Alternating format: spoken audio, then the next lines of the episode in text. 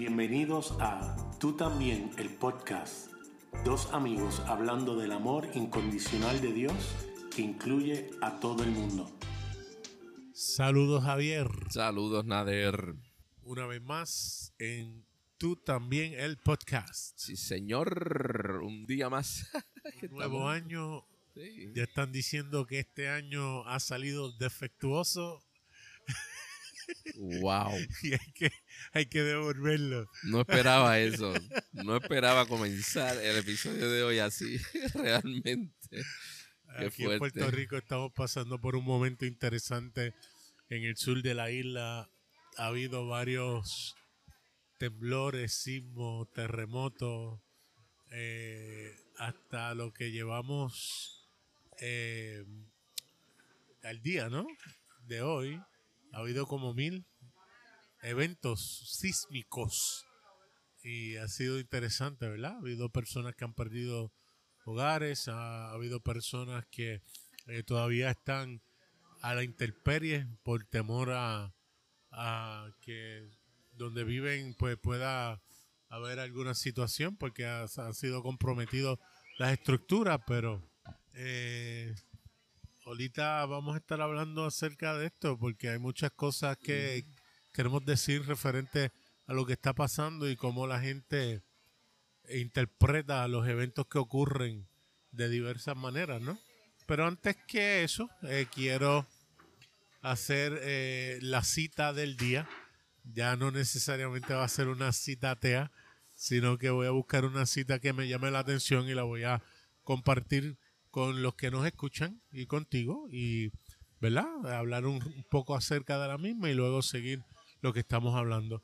Esta cita es del gran teólogo suizo Karl Barth que dijo, la respuesta es Jesús. ¿Cuál es la pregunta? La respuesta es Jesús. ¿Cuál es la pregunta? Eh, hay quien pudiera decir que eso es sobre simplificar las cosas.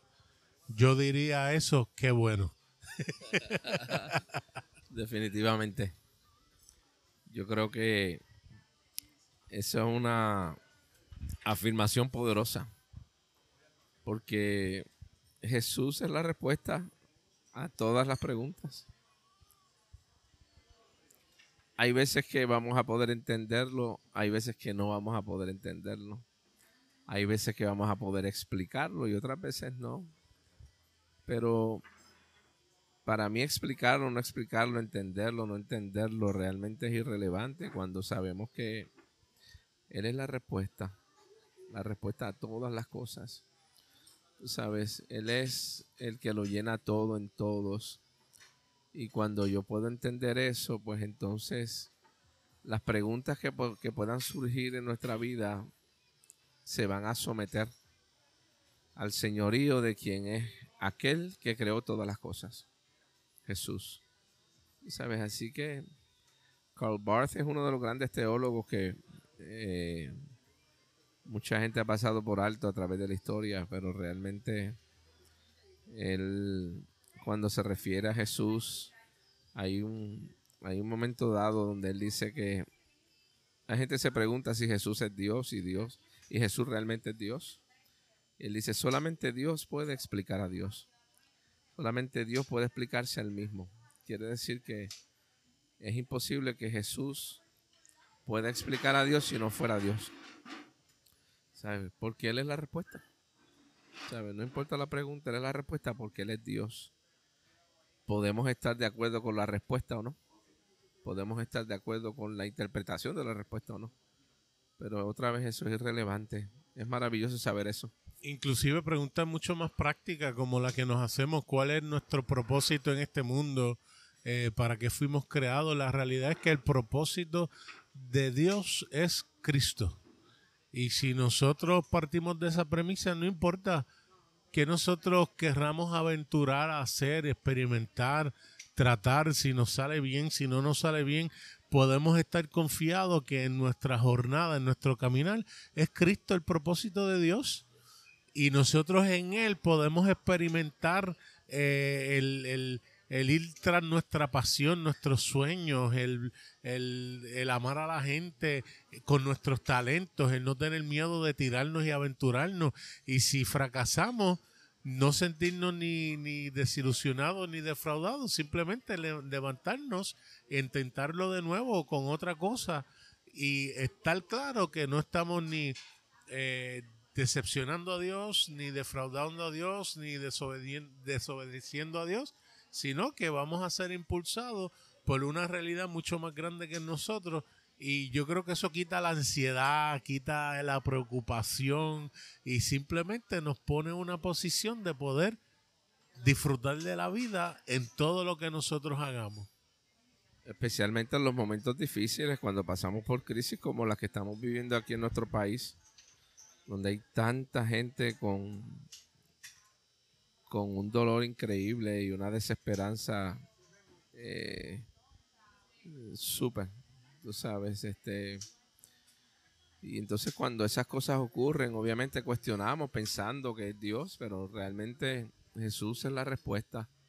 Y otra vez puede sonar como tú dijiste muy simple, muy sencillo, y no es nuestro deseo minimizar las experiencias que las personas tienen. Lo que queremos hacer es magnificar a Jesús por encima de esas experiencias. Me encantó eso. El apóstol Pablo dijo que esta leve tribulación momentánea produce en nosotros un cada vez más excelente y eterno peso de gloria, no mirando las cosas que se ven, sino las que no se ven.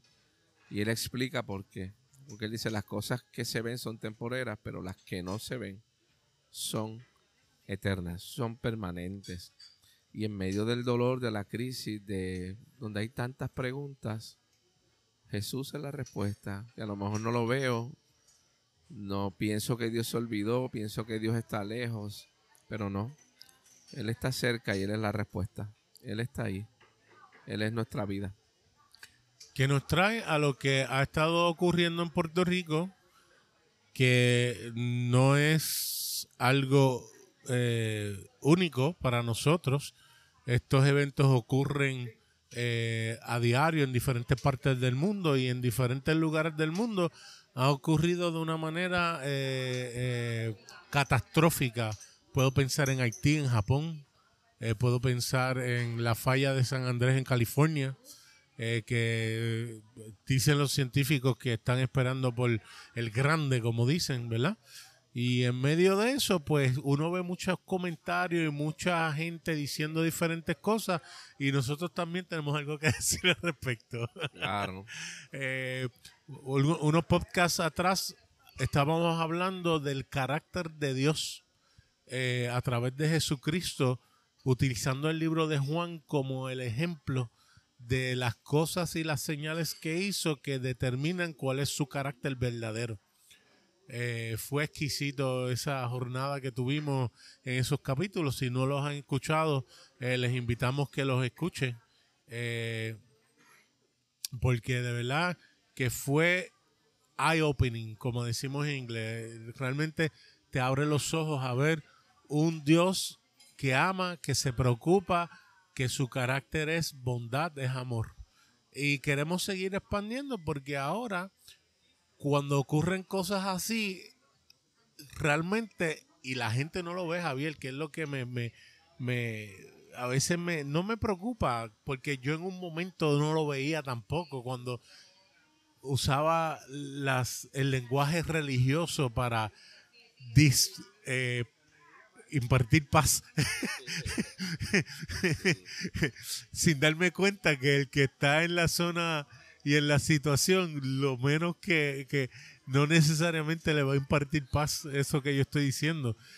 Entre las cosas, pues vamos a ir de lo más obvio a lo menos obvio. Lo más obvio es aquellos que eh, empiezan a ser los profetas del desastre y empiezan a proclamar que esto es de la mano de Dios, porque Dios eh, quiere hacer que la gente vuelva a Él y crea y pues ellos entienden que solamente a través de desastres que la gente se van a volver a Dios, como si los desastres del pasado fueran eh, suficientes para lograr que la gente vuelva a Él, fuera entonces eh, la evidencia, la cual la evidencia dice todo lo contrario.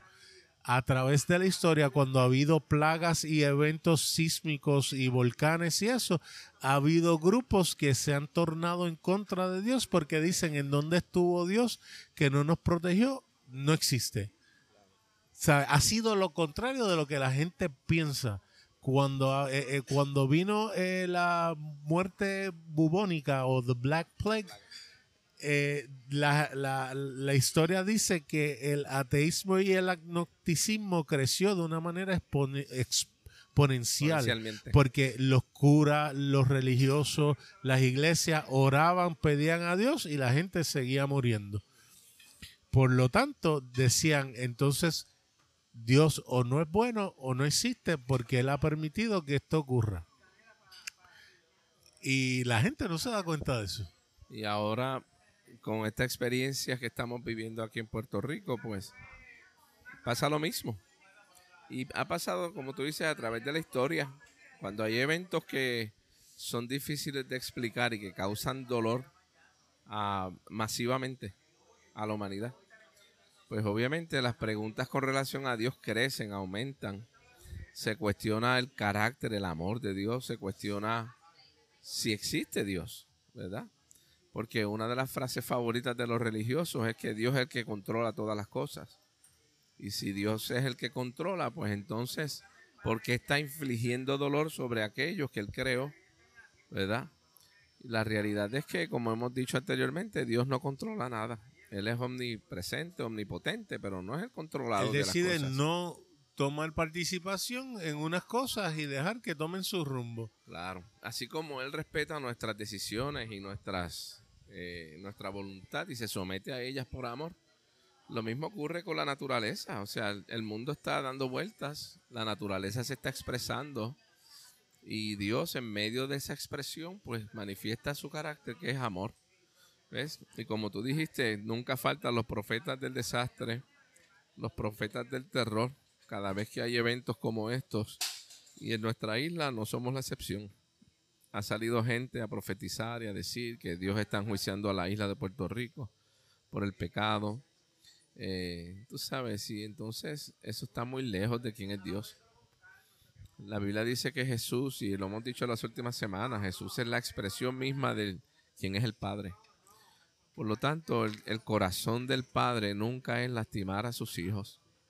Sabes que no hay, no hay manera. Un papá que ama jamás va a producir eso en sus hijos. Pero la gente obviamente al no conocer a Dios, al no conocerlo como papá, pues obviamente se montan en la ola de que Dios está enjuiciando el pecado, porque Dios no tolera el pecado, Dios no puede ver el pecado, está harto del pecado. Pues, y, y es que no conocen tampoco qué es el pecado. El pecado es una enfermedad que tocó al ser humano y ya Jesús se hizo cargo de ella pero la gente todavía, hay mucha gente que está ciega con relación a lo que Dios hizo en la persona de Jesús y por el poder del Espíritu Santo. Y la realidad es que siguen profetizando y hablando y profiriendo juicios sobre, sobre los seres humanos. Pero otra vez está muy lejos de quién es Dios realmente. Ese no es el corazón de Dios. No podemos pensar, en una ocasión Jesús se encontró con los discípulos. Jesús estaba con los discípulos y hubo eh, algunos de ellos que dijeron, mira Jesús, aquellos que están allí están, no están con nosotros, vamos a enviar, fue, vamos a orar para que baje el fuego del cielo y los, los acabe. Y Jesús les contestó, ustedes no saben de qué espíritu son. Es porque el espíritu de Dios jamás va a hacer algo para lastimar al ser humano. Nunca. Y obviamente la gente podrá decir, pero ellos estaban haciendo lo mismo que hizo Elías en el Antiguo Testamento, ¿verdad? Cuando oró para que bajara fuego del cielo y bajó y consumió a los profetas de Baal. Pero no, otra vez, Dios no es así. ¿Sabes? Jesús enseña cuál es el corazón del Padre. El corazón del Padre dice, no, ustedes no saben de qué espíritu son.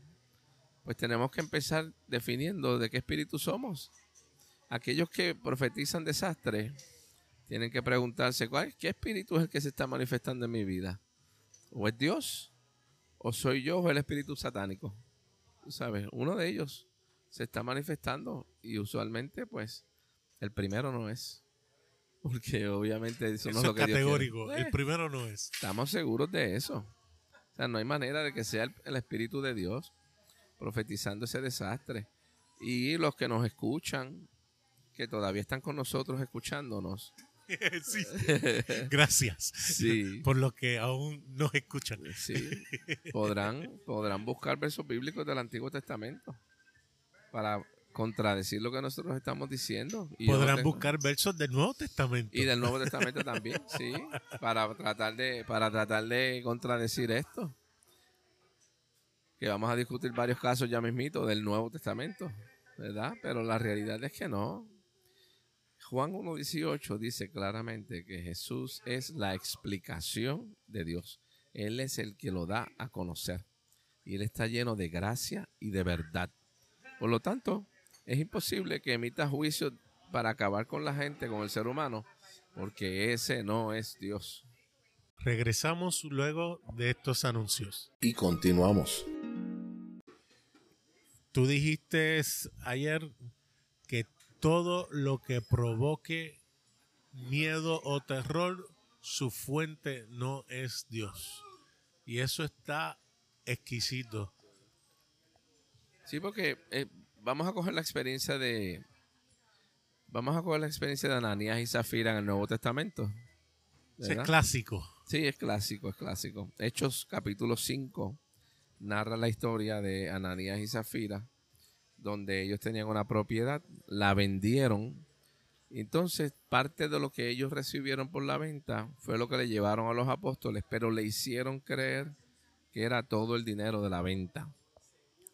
Cuando ellos van donde Pedro a entregarle el dinero, Pedro le cuestiona a Ananías de que él le había mentido al Espíritu, le había mentido al Espíritu Santo, porque no había llevado todo el dinero que él dijo que tenía por la venta de la propiedad. La vendieron por 100 mil dólares, se quedaron con 20 y le dijeron, Pedro, la pudimos vender por 80 mil, aquí están los 80.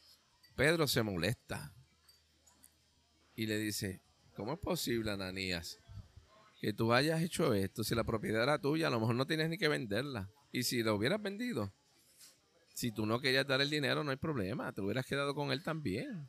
Tú sabes, no hay ningún problema con eso, pero porque quisiste, porque quisiste mentirle a Dios. Y si le mentiste al Espíritu Santo, que es Dios, pues entonces, este, eso está incorrecto. ¿Sabes? Yo estoy sumamente molesto contigo. Y el texto bíblico dice que en ese mismo momento, Ananías fallece. Se cayó y se murió. ¿Ves? Entonces dice que habían unos jóvenes que estaban por allí, vieron lo que pasó, cogieron el cuerpo de Ananías, fueron y lo sepultaron. Entonces, tres horas después, llega la esposa de Ananías, Zafira, otra vez, donde Pedro. Pedro le pregunta, ¿por cuánto vendieron la propiedad? Por tanto. Y ella le dice, sí, esa es la cantidad. Pedro le dice, pues mira, ahí están llegando los mismos que sacaron a tu esposo. Ellos te van a sacar a ti también. Y dice que ahí también ella cayó y expiró, falleció. Y cogieron los mismos jóvenes que sacaron a Ananías, agarraron el cuerpo de Zafira y se la llevaron y la enterraron junto con Ananías. Y dice en el verso 11 del capítulo 5 de Hechos que entonces vino un temor sobre toda la iglesia. Y en toda la iglesia hubo miedo por lo que había pasado.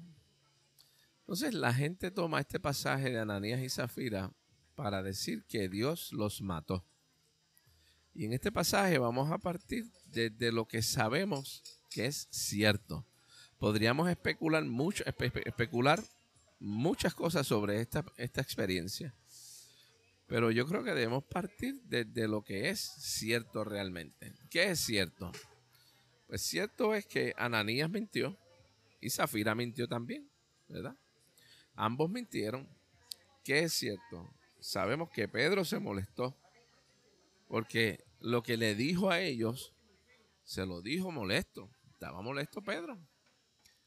¿Qué más sabemos? Sabemos que el texto no dice en ningún sitio que Dios los mató.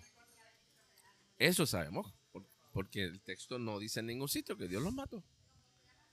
¿Por qué se murieron Ananías y Zafira? Yo no tengo la más mínima idea. Pero una cosa sí yo sé, que Dios no los mató porque el texto no lo dice. Claro. Lo contrario, hay personas que, si no están de acuerdo conmigo, podrían decir lo contrario también. Ah, pero tampoco dice que no los mató. Correcto. Es cierto. Ahora, como tú dijiste anteriormente, vamos a ver cuál es el efecto de todo esto, cuál es el resultado final. Y para mí esa es la evidencia más contundente de que Dios no fue el que los mató. Primero porque el texto no lo dice. Y segundo porque el efecto final fue que hubo temor en toda la iglesia. Todo el mundo le dio miedo por lo que pasó. De tal manera que esta es la mejor evidencia de que no fue Dios. Porque nada de lo que Dios hace con el ser humano resulta en miedo. Todo lo que hace Dios está fundamentado en el amor, no en el temor, no en el pánico, no en el terror. Es en amor. Por lo tanto, si el resultado final fue miedo, jamás pudo haber sido Dios. Lo que produce miedo es la muerte. Hebreos capítulo 2, verso 14 dice que el que tenía el poder de la muerte era Satanás, no Dios aunque Jesús por medio de la muerte venció a aquel que tenía el poder de la muerte. ¿Ves? Y entonces, esto quiere decir que podemos decir, para mí, categóricamente, que Dios no fue el que mató a Ananías y Zafira. ¿Por qué murieron? Le un ataque al corazón. A lo mejor la forma en que Pedro hizo el acercamiento, ellos se asustaron y ahí le dio algo. Le subió la presión. A lo mejor se obvió la causa porque no era muy atractiva y me hace pensar a cuántos hoy en día, cuántos en el nombre de Jesús no, no mataron supuestamente por el celo de Dios. Ahora mismo hubo el caso de los productores de eh, una serie de Netflix que muchos cristianos están eh, eh, en, en, open arms, como dicen. La serie brasileña. Una serie brasileña que fueron cristianos y tiraron molotov en los estudios. En el nombre de Jesús. Qué irónico, ¿verdad? Sabrá Dios si a lo mejor en la conversación vino uno con ese celo de, que, ¿qué tú hiciste? Y, y, lo mató y no aparece. Estamos especulando, estamos claros. Claro. Como también ha especulado el que le ha atribuido a Dios esa muerte. O sea, que estamos en el mismo, en, el mismo playing field, estamos en al mismo nivel de especulación, especulación. Pero como hemos visto la historia que en el nombre de Jesús y por el celo de Dios se ha hecho atrocidades y se han adjudicado que ha sido Dios el que ha enviado, no me no tengo ningún problema con decir que a lo mejor algunos con la mejor intención de erradicar lo malo en medio del crecimiento lo hayan hecho y esa parte no llegó a, a las escrituras. Yo creo, Nader, que eh, es importante cuando vemos pasajes así que nosotros podamos entender que tenemos que agarrarnos de aquellas cosas que son seguras del pasaje, del texto. ¿Sabes? A la gente le gusta irse por la tangente y buscar y llegar a conclusiones especulando de lo que pudo haber sido, de lo que ellos piensan o de lo que han escuchado a través de la historia. O sea, lo que hemos escuchado a través de la historia no necesariamente es cierto. Quiere decir que hay cosas que a lo mejor pueden ser ciertas, otras a lo mejor no son ciertas. Pero cuando nos vamos al pasaje, literalmente, el pasaje en ningún sitio establece que Dios fue el que mató a Ananías y Zafira. En ningún sitio lo dice. Por lo tanto, yo tengo que agarrarme de eso. ¿Qué otra cosa sabemos que es segura? Que el carácter, la esencia, la naturaleza divina es amor. De eso estamos claros. Y dice las escrituras que el perfecto amor echa fuera el, temor. Así que si hay temor, el perfecto amor no puede estar involucrado. puede haber experiencias donde el temor inicialmente se expresa, porque la escritura habla de experiencias donde hombres de Dios, hombres y mujeres se encontraron con una manifestación divina y les dio temor en el momento, pero no terminaron en temor. El resultado final no fue miedo, el resultado final fue amor, cariño, confianza, descanso, porque el amor eso es lo que produce. El amor, de hecho, hemos dicho esto antes, la palabra amor, el amor de Dios es en griego, ágape, refiriéndose al amor de Dios, quiere decir hago, que quiere decir dirigir, y, y pao, que quiere decir eh, descanso. O sea, el amor lo que nos lleva es al descanso, no es a tener miedo ni temor. Pues quiere decir que eso es seguro. El carácter de Dios es seguro, la esencia de Dios es segura.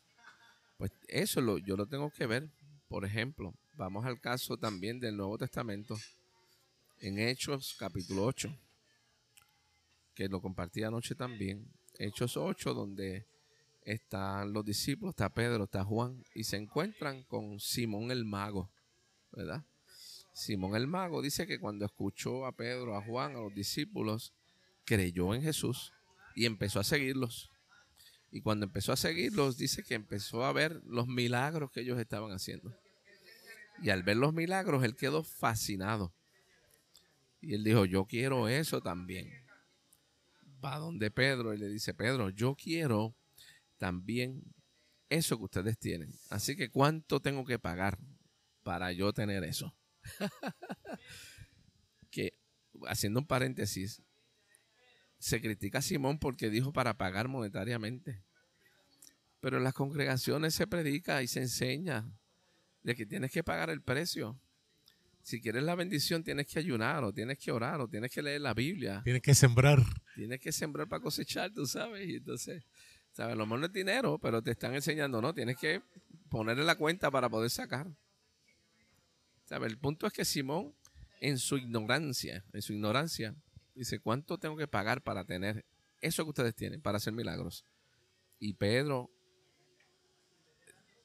Inmediatamente. Así con, con la, el temperamento caliente de él. Que coge espada y corta oreja. Sí.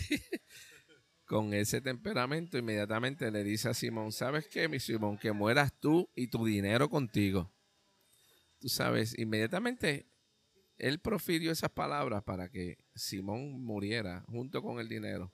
Y la gente toma esa expresión pensando que fue Dios el que lo dijo. No, fue un arrebato que le dio a Pedro, que se molestó cuando Simón le dijo esto. Inmediatamente dice esto.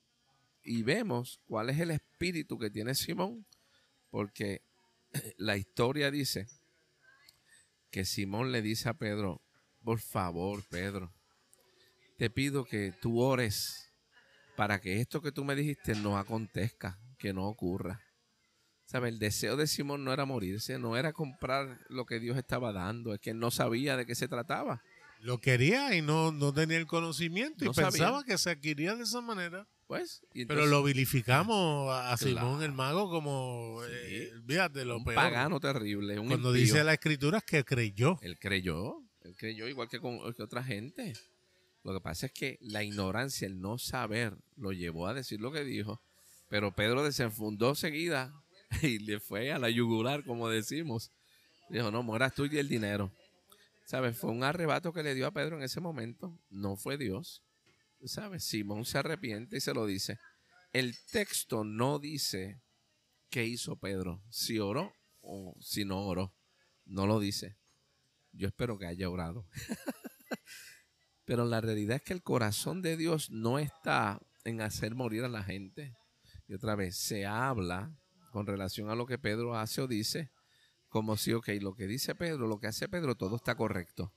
No, porque cuando leemos la carta a los Gálatas, Nader, nos damos cuenta que en un momento determinado Pedro estaba siendo hipócrita, porque entonces estaba pasándose con los gentiles, pero cuando los judíos estaban cerca, se alejaba de los gentiles y se hacía pasar como, no, yo soy judío, tú sabes que no me vean. Y dice Pablo en la carta a los Gálatas que dice que tuvo que enfrentar cara a cara a Pedro para decirle, no, tú sabes que está siendo un hipócrita Pedro. Así no es que debemos funcionar. O sea, el amor de Dios incluye a los gentiles también y no hay problema si los judíos te ven o no te ven. ¿Sabes? Lo enfrenta porque estaba actuando incorrectamente. Lo tuvo que hasta sacudir. Sí, lo sacudió fuerte. Quiere decir que Pedro en los primeros años, después de que Jesús sale de aquí y deja el Espíritu Santo en nosotros, Pedro está en un proceso de transformación, está creciendo, está conociendo. Lo vemos porque en Hechos 5 pasa Ananías y Zafira, en Hechos 8 pasa lo de Simón el Mago, pero en Hechos 10 ocurre lo de Cornelio cuando Dios les dice, ¿sabes qué, Pedro? Mm, todos, a toda la humanidad, yo los he santificado. No llames a nadie inmundo, porque todos son santos. Quiere decir que Pedro está en un proceso de crecimiento y de conocimiento de la gracia del Señor, que se manifiesta en su vida poco a poco. Sí, que yo creo que eso es un concepto equivocado donde creemos que los escritores del Nuevo Testamento inclusive ya tenían toda su teología eh, concreta en cuanto a lo que creían y que no hubo una revelación completa.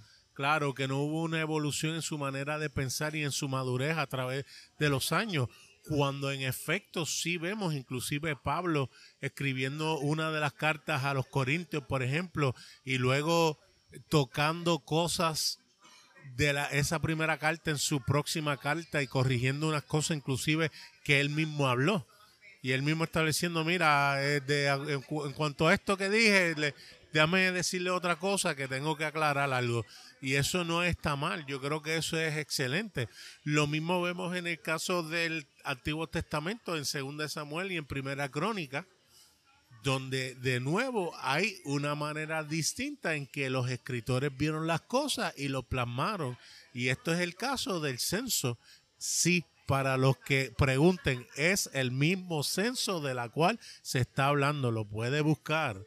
En 2 Samuel 24, el verso 1 dice, volvió a encenderse la ira de Jehová contra Israel e incitó a David contra ellos para que dijera, ve, haz un censo a Israel y a Judá. Entonces, vemos en Primera de Crónica 21.1 que dice, entonces Satán se levantó contra Israel e incitó a David a hacer un censo a Israel. ¿Cuál de los dos fue? ¿O fue Satanás o fue Dios? ¿Ves? Entonces, la gente, a, mí lo que me da gracia es que cuando se encuentra en esta situación, las personas literalmente dicen, ah, bueno, realmente no sé si fue el mismo censo o no, pero no me interesa buscar a ver si cuál de los dos es. Porque, pues, quieren mantenerse en su manera de pensar de que sí, ahí no hay un conflicto real, cuando realmente lo hay. Y pues le, dan, le dan delete. A lo contrario, cuando yo me encuentro con la epístola de Judas, que es fuerte en su esencia, no tenemos problemas en ir y ver y saber primero quién escribe y cuál es la intención por la cual que escribe y lo que está describiendo ciertamente es algo del Antiguo Testamento que los judíos, como tú bien dices, creían también, porque él ve una situación que está ocurriendo y él tiene ese celo, como lo tienen muchos, como hoy en día, no, esto es Dios que está creando estas cosas para que la gente vuelva a él y se, y se arrepienta. Pues también eso ocurrió con los escritores del, del Nuevo Testamento también. Eso no conflige sin tomar en cuenta las traducciones que usan, que nosotros hemos puesto palabras, por ejemplo, eterno con aion, que lo que puede significar es un determinado tiempo y no necesariamente una eternidad. Todas esas cosas entran en juego para la manera que uno puede interpretar el texto. Y claro está, si nuestra visión de Dios es que Dios entonces también puede causar muerte, dolor, pues entonces no vamos a tener problema. Pero si infiltramos a la persona de Jesús en ese texto, en ese capítulo de Judas, entonces vemos conflictos serios, porque no se parece a Jesús en nada. Sí, es importante que podamos entender que todos los autores de la, de la Biblia, todos, sin excepción, todos pasan o pasaron, todos pasaron por una etapa evolutiva en su conocimiento de Dios todos. Porque todos los seres humanos pasan por momentos. Lo que yo pensaba a los 15 años no es lo que pienso ahora, a la edad que tengo. Lo que pensaba a los 20 no es lo que pienso ahora. Lo que pensaba a los 30 no es lo que pensaba ahora. Con relación a Dios y con relación a muchos temas de, de la tierra. Con su pensar y sus prejuicios. Seguro. No es que esté una correcto y otro no correcto. Lo que pasa es que en ese momento era mi convicción y estaba seguro y estaba convencido de eso. Pero a medida que pasan los años, por eso hay un refrán que nosotros usamos aquí en Puerto Rico que dice, hijo eres, padre serás. ¿Verdad? Porque nuestra, nuestra eh, visión, perspectiva como hijo es muy distinto a cuando nosotros ya somos padres. Cuando somos hijos, que somos jóvenes, pues actuamos en nuestra ignorancia de muchas cosas y tomamos decisiones a veces correctas, a veces incorrectas. Y los padres siempre estaban encima de nosotros, mira, no, no hagas esto así, ya yo pasé por eso, ¿no? Y uno en muchas ocasiones no le hacía caso. Ahora, cuando llegamos a la adultez y somos padres, entonces pensamos diferente. Decimos, oh, espérate, estoy sonando como mi papá o como mi mamá, ¿verdad? Porque ahora nuestra perspectiva es distinta. Así mismo pasa con el texto bíblico. Todos los escritores tenían un conocimiento particular cuando escribieron. Quiere decir que partiendo de ese conocimiento y de las experiencias que tenían con Dios, es que escribieron inspirados por Dios. No estamos quitándole la inspiración divina. Lo que pasa es que tenemos que entender que Dios es Dios y es hombre. Saben, Jesús está la unión de Dios y hombre, 100% Dios, 100% hombre. Y esa expresión humana no la podemos sacar dentro del contexto de lo que estamos leyendo. ¿Ves? Quiere decir que cuando vemos la carta de Judas, pues en la carta de Judas vemos a un Judas que de igual manera, desde que comienza la carta, vemos eh, ese deseo, esa pasión, ese anhelo, ese celo, ¿verdad? Por querer traer lo que es correcto ante la situación que estamos viviendo pero utiliza elementos del Antiguo Testamento para establecer su punto de vista, que es el punto de vista judío, ¿verdad? En ese momento, y es lo que él está convencido en ese momento, cuando habla de juicio, cuando habla de que Dios es el que va a acabar con la gente o que va a hacerlo permanentemente. ¿Sabes? Eso es lo que se creía en ese momento. Pero cuando otra vez, como tú dijiste, cuando comparamos ese texto con la mejor hermenéutica eh, que es la mejor interpretación que Jesús mismo, el logos, pues choca de frente con el carácter divino. Porque cuando vemos, Dios no es el que está, Dios no fue el que acabó con Sodoma y Gomorra. La gente pensará eso, pero Dios no fue el que acabó con ellos. Aunque en ese momento el escritor diga que fue Dios, no pudo haber sido Dios porque Dios es nuestro papá y Dios no va a acabar con su creación. ¿Sabes? Eso, en eso yo estoy convencido. El que crea diferente, pues yo lo respeto. Pero Judas lo tenemos que ver a la luz de esta realidad también. Y él estaba en un proceso de transformación. Y su revelación de Dios era una revelación limitada, aunque había tenido una experiencia con Cristo. Es lo mismo que tú y yo y todas las personas hoy en día.